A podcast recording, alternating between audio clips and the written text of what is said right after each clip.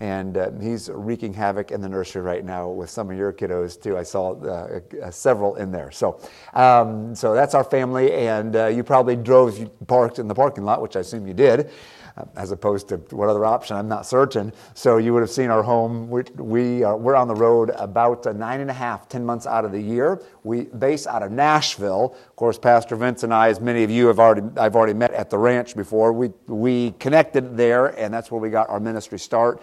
And so uh, we've been traveling since uh, since 2001. We've been traveling full time and um, traveling and preaching since 2005. So it's a great privilege to be able to be here this morning. And that's just the introduction. That's that's like the um, when you meet somebody and you and you exchange pleasantries of hey, your name, where do you work, what do you do? And most of us, that's as deep as we get. But this week, um, we'll have opportunity to spend a little bit more time together, and I'm anticipating getting to meet you all a little bit, a little bit more than just the uh, name and uh, rank and serial number.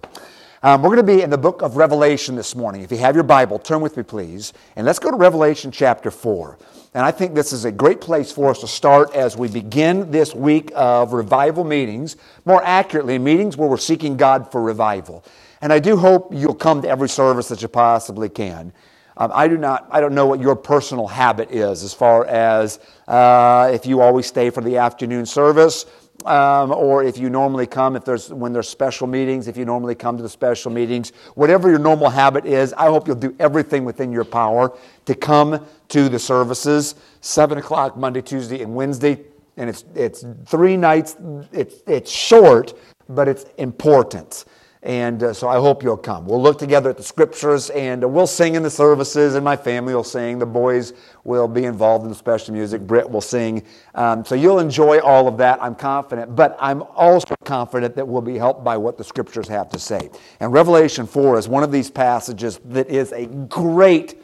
Um, a great place for us to start, not only just for this morning, but as a foundation for everywhere that God has for us to go over the next several services that we get to spend time together. So, Revelation chapter 4, and in just a minute, I'm going to read two verses at the very end of the chapter, verses 10 and 11, that are familiar verses. But before we look at these two verses, I, I want to set up the scene for you so that you know why these two verses are in the Bible in the first place. Most of you are probably familiar with the fact that the book of Revelation is written as a uh, as a informational almost historical, but it's futuristic. It's a prophetical book that lays out things in such a way as if they've already happened. That is, you get to see in a storyline, in a narrative, things that are going to take place in the future. Now, actually, the first three chapters of the book of Revelation, the Lord Jesus Christ writes letters to different churches and instructs them. He, he tells them things that need to change. He encourages them on things that they're doing well and doing right. And there's certainly a lot to be learned from the first three chapters of the book of Revelation. In chapter four, it kind of switches and now a scene unfolds in heaven where we see a display of God's greatness and His glory, His grandeur. It's almost, I mean, if, if, you, if you read the passage and allow your brain to see it, it's a scene like Isaiah describes when he talks about how he saw the Lord high and lifted up, and the angels that surround the throne of God, and the glory and the majesty. If you can get past the place where you just look at what we're about to read as black words on a white piece of paper, that's informational and somehow it's supposed to help us in our life. And if you allow yourself to step into that moment, and to look around and see the people that are surrounding you and try to allow yourself to get a sense of what the emotion would be of in, in this scene as it unfolds dust off the imagination a little bit and watch take place what God records for us here in Revelation chapter 4. The scene is this those who have trusted the Lord Jesus Christ are gathered together in heaven. Hundreds of thousands of people. So, so many that with our eyes, we, we, couldn't even, we couldn't even guesstimate at what they are if we were to look out at the crowd. All of them standing together and everybody facing in one direction and where they are facing is up towards a platform. Now, the Bible doesn't tell us a lot about this. Here's how my mind sees it a large platform with about 30 or 40 steps made out of marble or granite or something of that nature that lead up to this massive platform. And then on the platform, the Bible says, is a throne. And seated on the throne is Almighty God with our natural eyes, with the eyes we have in our heads right now, we could not even look at the throne and at God because of the glory that emanates from Him. The Bible describes a rainbow that surrounds the throne.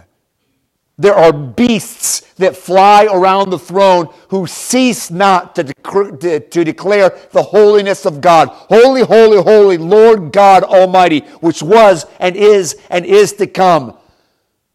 And also on the platform, surrounding the throne, there are 24 seats, smaller, much smaller than the majestic throne on which God Himself sits. And on these 24 seats, are what the Bible refers to as elders. Now, we don't know exactly who these men are. Um, my, my guess would be that these are 24 men who have served God with their lives and uh, were honored because of that. The Bible does say they had crowns on their heads uh, that were given to them for their faithful servants, service to our Lord.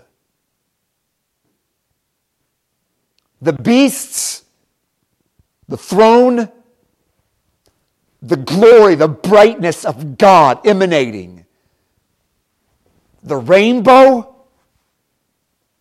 the platform, the steps.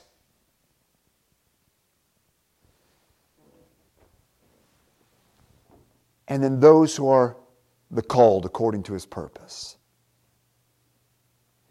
Now, typically, anytime that there's a gathering of any kind, because of traveling and preaching, getting to preach to people quite often, it's not unusual while I'm speaking for something else to grab the attention of people um, that are in the crowd, in the congregation when I'm preaching. So somebody walks in the back door or all of a sudden you remember that you need to pick up milk this evening, or something important like you need to clip your fingernails or balance your checkbook if anybody uses one of those. It's not unusual when I'm preaching for me to look out and see people not as engaged in what it is that's going on, just, just for what it's worth, just so you know. I think you already know this. But just as well as you can see me, I can see you, just so you know. So, the, so I, the reason I say that is sometimes people whisper to people beside them, but they do it in a way as if to say, he can't see me do it if I whisper like, like if I'm, hey, da, da, da, if I whisper like this, then he can't, like I'm looking, they're looking at me like I'm listening to you, I'm listening to you while I'm whispering to the person next to me. Just so you know, I can, I can see it, just like you can see me. So that's not unusual. But on this day, there's none of that. Every eye is fastened on what is taking place upon this platform. If you did take a moment and look around, you would see the faces of fellow believers who have anticipated this moment for their entire lives when faith has become sight and there's no longer a doubt about whether it was worth it to serve God. There's no more question, no more wondering, no more battle with thinking about things that are just temporal, that just last for a moment. Now, all that matters in the hearts of every person that's in this, that's in this moment is just that of gratefulness wonder, awe and anticipation. And that's the scene when, as if on cue, in a moment, verse number 10 of Revelation 4 takes place. And the Bible says that the four and twenty elders, those that were seated on those seats, the four and twenty elders, fall down before him that sat on the throne and worship him that liveth forever and ever, and cast their crowns before the throne, saying, Thou art worthy, O Lord, to receive glory and honor and power. For thou hast created all things, and for thy pleasure they are and were created. Now, there's a danger in my reading this because all of a sudden we step out of the scene and we look at the words on the page. And you, you miss the intensity and the emotion of the moment when you don't allow yourself into it. This is a scene that will take place in the future, but I want you to watch it in your mind now. See, if you will, knowing the people that are around you and the attitude and the atmosphere and the heart cry and the anticipation of everyone near you. Look at the, look at the throne on, on the platform. See the glory, see the rainbow, the beasts flying, and the 24 elders, and watch take place what happens when, in a moment, 24 elders fall down before him that sits on the throne, and they worship him that liveth forever and ever. They cast their crowns at his feet, and they cry out, Thou art worthy, O Lord, for thou hast created all things, and for thy pleasure they are and were created. And if you allow your heart and your mind to see what it is that takes place, it will cause you to stop and remember the importance and value of why we gather here this morning. Revelation chapter 4, verses 10 and 11 act as a proclamation of the greatness of God. Seeing the scene is enough if you see it with eyes of faith, knowing that this will take place in the future. It is enough for your heart to be drawn to the God who loved you and gave his son so that you might join with hundreds of thousands of others in worship at his throne and spend forever with him. That is certainly true.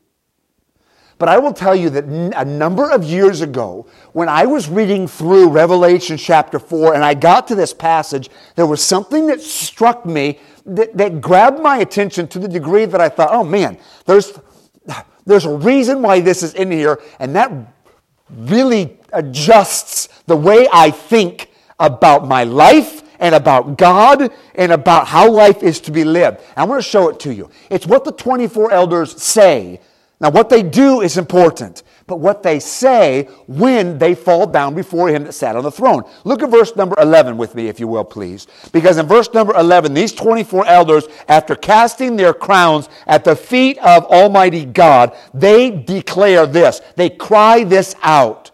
They say, Thou art worthy, O Lord, to receive glory and honor and power.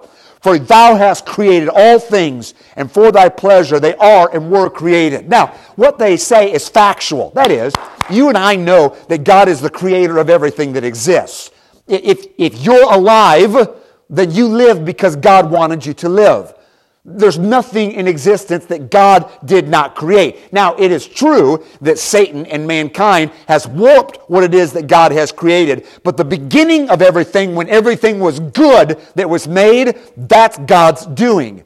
And God is the creator of all things. So, when you read, Thou hast created all things, and for thy pleasure, thy pleasure, that is, your desire, they were created. In other words, we're in existence because God wanted us to be. When the Bible says, for thy pleasure they are created, it doesn't mean that God wanted a play toy. It's not that kind of pleasure. It means it was God's desire that the world existed, and because it was God's desire, then the world exists.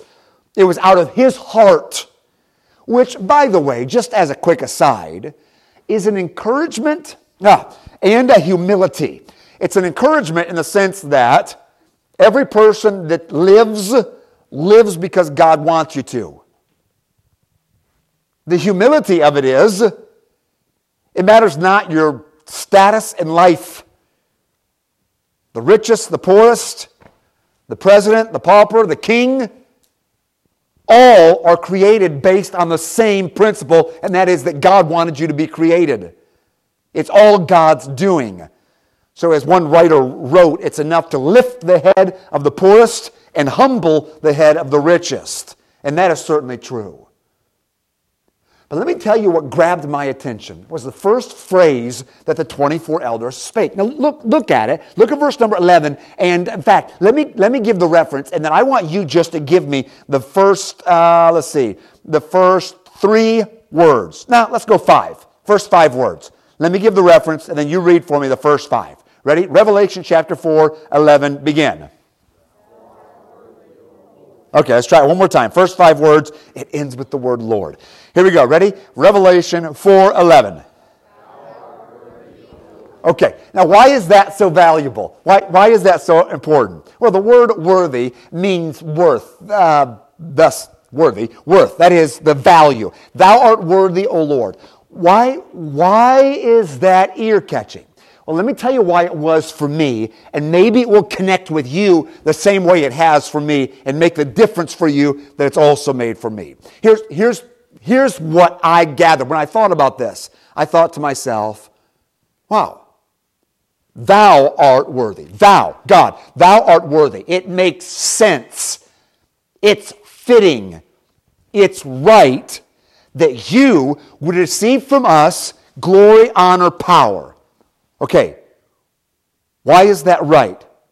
And here's what I thought about myself I realized how very man centered I am in the way that I think about life, certainly. I mean, all of us are aware of ourselves more than other people. If you're hungry, you know about it. If you're thirsty, you know about it. If you're tired and want me to stop talking, you know that about you.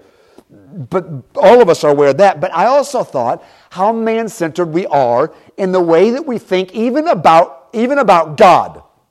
So the Bible says, Thou art worthy of glory. Glory means to have a good opinion or praise. Okay, so let me, let me ask you a question. You don't need to answer it out loud. This is, this is a little rhetorical, and, and I just want you to think. Do you have a good opinion about God? That is, when you, when you think of God, do you have, do you give God glory? Do you praise Him in your heart? Well, why? What most of us would think is, well, I praise God because God is good all the time, all the time. God is good. We talk about the blessings that we receive from God and how we praise God because of the, uh, oh, the beautiful weather's been mentioned. The fall weather started up. We have a place to meet together. We have friends to meet with. The enjoyment of just life and all of these good things that God has given us. We live in the United States of America. We have food to eat and we have a place to stay. Man, God is so good. And we praise God because He has been so good to us. Huh. So God's worthy of praise based upon what it is that I receive? Or uh, the Bible says he's worthy of glory, honor. Honor means the place of prominence, preeminence. Honor has, uh, is being put in a higher place. Uh, it actually means to carry weight. Like the phrase, well, what that person says carries weight. When they speak, people listen. All right? So in your life, you have someone that you care about that what they say matters. True? In other words, if, if for, Brittany and I have been married for 21 years, and um, my love for Brittany extends to the place where what Brittany thinks and what Brittany wants matters to me. In other words, don't take this out of context. Brittany has weight in my life. But don't go anywhere else with that. It's just she has weight. In other words, what she thinks, what she wants matters. If, if you're sick and in the hospital, nigh unto death, and I happen to be here, and Pastor Vince called up and said, Hey, so and so is sick in the hospital, nigh to death. You want to go visit him? It'd be my pleasure, it'd be my honor to be able to come and visit you and talk with you and pray with you. I'd be glad to do it. However, if you were sick in the hospital, nigh unto death, and at the same time my wife is sick in the hospital, nigh unto death, well, be warmed and filled, but I'm going to be with my wife. Why? Well, because she has a place of honor to me. She has a higher place. What she thinks, what she wants, what she needs matters. Okay, so the Bible here says, Thou art worthy, O Lord, to receive glory and honor. A place, a first place. What he thinks, what he says, what he wants matters. But why? Well, somebody says, because God wants what's best for us. And since God wants what's best for us, then it just makes sense to go with what God says, even if it's a little different than what I might want myself. Go with what God says because what God wants is what's best for us. So God deserves a place of honor because of what's best for me. Um, glory, honor, power, strength, ability. Romans 12 1 where we are beseeched to give our bodies to God. That is my strength and my abilities, my talents, everything that I have, everything that I am, I give it to God. Well, why would I do that? Well, because God can take it and make something beautiful, and you can't improve on what God wants for your life. So, again, I'm giving God power, my strength, because of what, what I receive. Okay, do you see how man centered that is in the way that we're thinking about God? Let me, let me see if I can illustrate it this way. Okay, as a preacher, it's my responsibility to tell you what it is that God says. Are you with me thus far? So that I'm supposed to study the Bible, and when God shows me something out of the Bible and puts it on my heart to show you what it is that God says, that's what I'm supposed to do. And I'm supposed to tell you both the do's and don'ts that God lays out. In other words, if God says, this is wrong, don't do it, then I'm supposed to come to you and say, hey, God says, this is wrong, don't do it. And if God says, hey, this is good, this is right, do this, then I'm supposed to come to you and I'm supposed to say, hey, hey, hey, hey, hey, this is right, do this. Now, I don't mean this in a mean spirited way at all, and certainly not arrogant. But I'm supposed to tell you, don't and do without regard to how you feel about it. I'm not talking about coming in a mean spirited way and trying to make people mad. Not at all. I'm just mean that I'm supposed to say what God says without considering, without it being a consideration of, well, will they like me because of it? Will they accept it? Uh, I don't know. My telling you, don't do is based purely on God's calling on my life to declare to you what the Bible says. Correct? Do you understand that? Okay. So let me tell you what oftentimes happens to me when I am in the midst of preparing to give you something that God says. When I'm studying the Bible and I see where God says don't or do, and I'm putting it down in a way to deliver it to you, in a message, that oftentimes I find myself looking either around the passage where God says don't or do, um, or else thinking logically about how, when I tell you don't do this, or do this, how I can explain to you how it will benefit you if you'll obey God.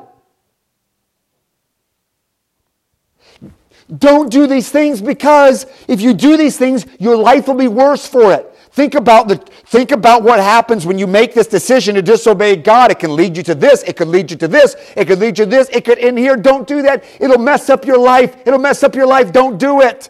And God says to do these things. Why? Well, if you do these things, think of how much better it will be.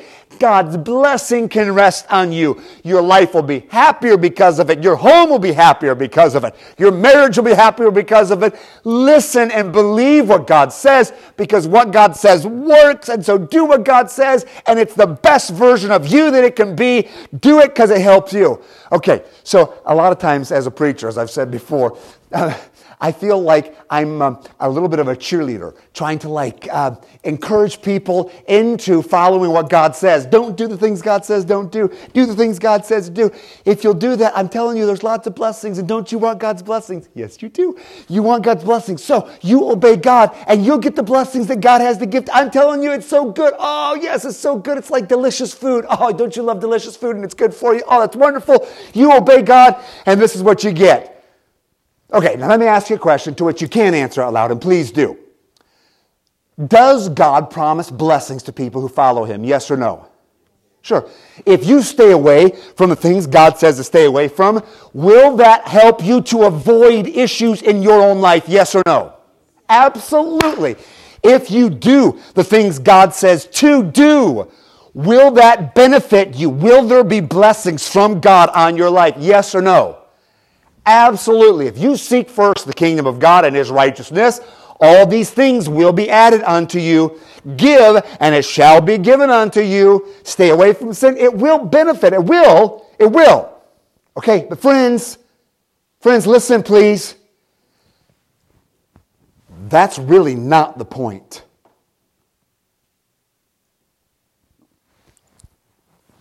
In Revelation chapter 4, when 24 elders fall down before him that sat on the throne, and they worship him that liveth forever, casting their crowns at his feet, what they declare is this Thou art worthy, O Lord. And the point is this God's worthiness is not based on what I receive from Him. God's worthiness is based solely on the fact that He is God his worthiness of the worship of 24 elders and hundreds of thousands of others who will gather on that day is not based upon the fact that they had food to eat or enjoyment in the houses in which they lived or that they had a place to meet in order to have services or beautiful weather or bad weather. The worthiness of God is based solely and completely upon Himself. He is worthy because He is God and nothing can ever change that. Well, somebody says, but Tim, if we've already established that God is good to those who live in obedience to Him, and there are blessings that come for following, obeying, worshiping, serving God, then what difference does it make if I give God what He's worthy of because He's worthy of it, just by nature of who He is, or if I give him what he's worthy of because of the blessings that I receive from it. What difference does it make? Either way, I'm serving God. So why does it matter? Okay, here's why it matters. Please catch this. Here's why it matters. Because if you're following in obedience to God, are you still with me?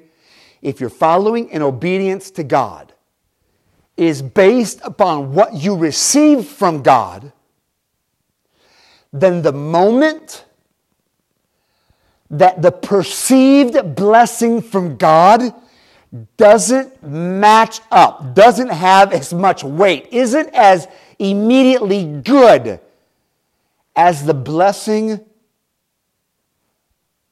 from living in obedience or the blessing that you could get by walking your own way, as soon as what you feel like you could get by doing your own thing outweighs in your mind what you'll have to wait for from God, then the temptation to walk your own way is going to be huge. In other words, if it's a matter of, well, I don't really see how not obeying God in this area is really going to affect my life, it's certainly not worth obeying God and waiting for maybe a little bit of a blessing that may come, come later on, but it's not as much fun as what I can get if I do what I want right now. As soon as, as soon as what I perceive I can get by walking my own way, as soon as that outweighs that which God has promised in the future, then the temptation to walk my own way is going, is going to be huge. Okay, but listen, if my obedience, if my service to, if my love for, if my worship of, if my response to God is based upon the fact that He is worthy because He's God, then it does not matter what circumstances I have in life. It does not matter how futuristic the blessings may be. It does not matter if I receive good or evil at the hand of the Lord. The way I treat and the way I respond to, the way I obey God is decided based on His worthiness. His worthiness does not change. If I am sick, he's worthy. If I am healthy, he's worthy. If I am rich, he is worthy. If I am destitute, he is worthy. If my friends love me, he is worthy. If my family forsakes me, he is worthy. If all the world agrees with me, he is worthy if no man can understand why I do what I do, God is still worthy. Do you see what kind of impact this makes? Can you see what kind of difference this makes? It's no longer, is spending time in prayer worth it? Is there enough benefit to reading God's Word every day? Does staying away from that which God warns me to stay away from, does that really bring enough blessing in my life uh, to merit my st- actually staying away from it? The point is, God is worthy regardless of what I do or don't receive because it's not about me. Now, it's not like I have to live surprised when God blesses those who live in obedience. In other words, it's not like I follow God and I go, oh, wow, I really got a blessing. I can't believe that happened. Well, no. No, I mean, God promised it. However, if I receive good or evil at the hand of the Lord, He's worthy. Okay, just let, let me just give a couple examples just, just to get our brains in the right direction, and then we're going to ask the Holy Spirit to impress this truth on our hearts and, and make a difference in our lives with it. Look, um, okay, let's, let's go home. Um, home life. Um, husbands and wives, just, just out of curiosity, how, how many of you in here are married? May I see your hands, please, just so I know? Okay, so enough that this, this will make sense.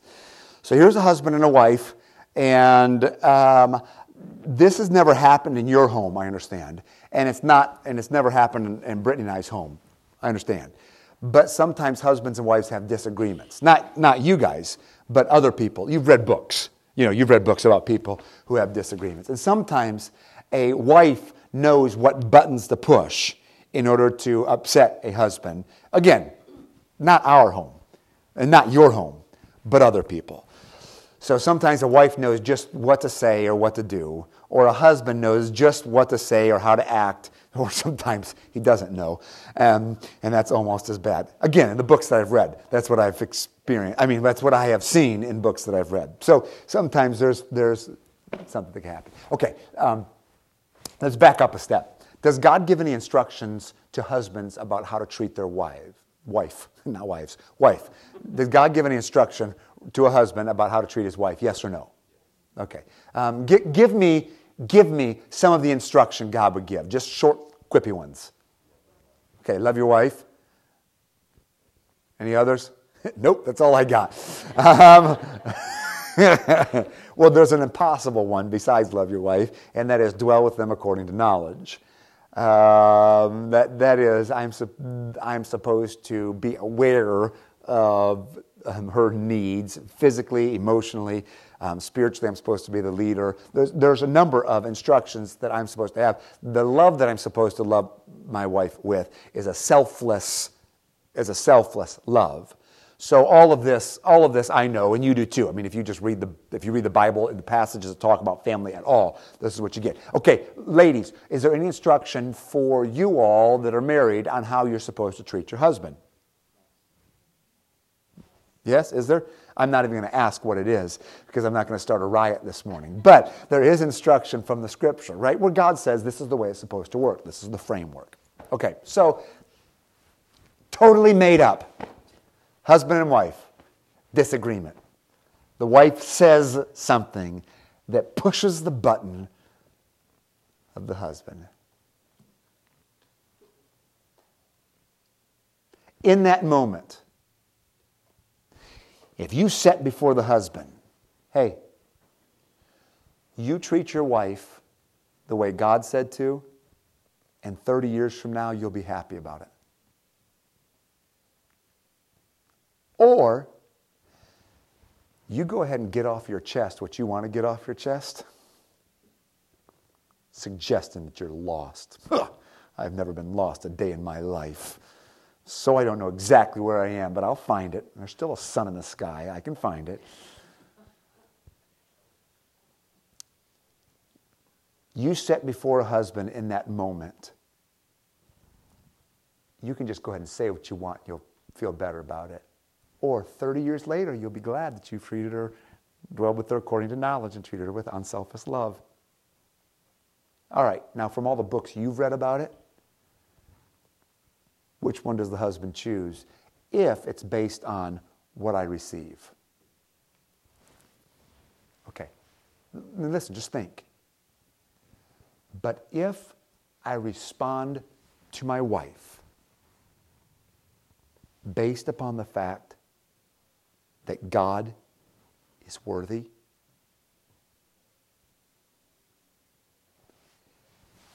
Then it doesn't really matter what she says or does. God is worthy, and here's what he says. You see the difference it makes? My life is not a series of responses where I'm deciding which is the greatest benefit. My life starts at the foundational level of, Thou art worthy, O Lord. Let me give you another one. And this is going to sound like a um, arm twister, and it's not what it's intended to be. So please just hear me in context. It's just something that, that easily speaks to me, and so it's easy for me to, to share it. Almost every week, we are our, our families in different churches, and I'm preaching in revival meetings. And so almost every Sunday morning, almost every Sunday morning, I'll get up and I'll say something like, Hey, glad that you're here. We're looking forward to this week. This is an important week. This is a week that's set up, it's designed to help this church. And so I hope you'll come to every service. I don't know what your normal habit is, but come back in this afternoon or this evening service, and then Monday, Tuesday, Wednesday, Thursday, or Monday, Tuesday, Wednesday this week. Um, come to every service that you possibly can. 7 o'clock, 7 o'clock. There's a lot going on. You'll enjoy the service, but please come. This will help you. Okay, now I mean everything that I say. I am glad that you're here, and I'm glad that we get to be here, and I do believe that this week will help this church, and I do believe that God will speak to us, and I do think that God wants to do something special this week. That is all very, very true.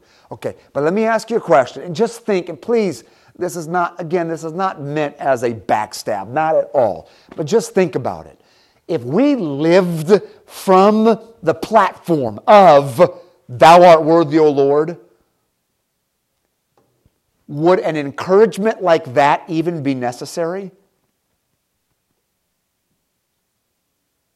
we say, Tim, that seems like a little backhanded to like twist our arms with that. It's not at all. Here, I, I mean this with everything in, that's in me. I don't know what your normal habit is. Pastor Vince hasn't said anything to me at all. I don't know if everybody comes back on the afternoon. If nobody does, I don't know. But if you don't think that you're supposed to come back, or your thought is, well, Tim, I've heard you speak and it's just not worth it.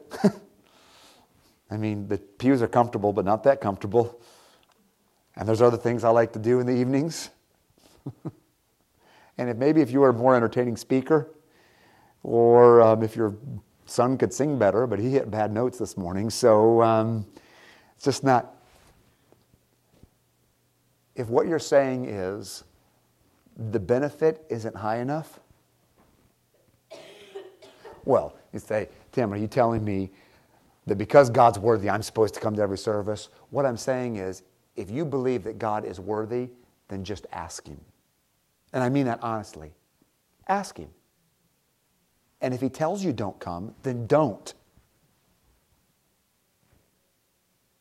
But if His instruction through His Word or by His Spirit to you is, hey, even if you don't go for the bum that's speaking or for the pure enjoyment of gathering together, why don't you go because I'm worthy? I'm just saying, you ought to consider the fact, you ought to be honest at least about who the center of your universe is. Does that make sense? So 24 elders fall down before him that sat on the throne. They worship him that liveth forever and ever. They cast their crowns before the throne and they cry out, Thou art worthy, O Lord. And you want to know what, friends? He is worthy. Whether I acknowledge him as such does not change what he is. There will come a day that before the Lord Jesus Christ, every knee will bow, every tongue will confess that Jesus Christ is Lord. And on this day, Revelation 4 day, hundreds of thousands of people, I'm convinced, will fall down before him that sits on the throne. But I don't want to wait till that day. to recognize or to declare. Because God is not worthy on that day, God is worthy on this day. And He's worthy just because of who He is. And Father, in the name of the Lord Jesus Christ, though not in physical presence, in faith and in recognition as we have gathered together today in the name of your Son and in worship of you, our great God. We call it a worship service. As we come, we, we need, oh God, that you would impress upon us. we need you to impress upon us the worthiness that you have because of who you are, just because you're God. And would you please allow this truth to be driven deep into our hearts and our souls and our consciences? That it would impact every day of our lives as we work as we spend time as families, as we speak to one another, as we make decisions about what we'll do. May it start, God, help it to start at the place that has you at the center and not us. And may we live our lives based upon the truth that Thou art worthy, O Lord. And I bow my heart and my head, O God, with 24 elders and right now, I worship you. And please help my friends as they do the same.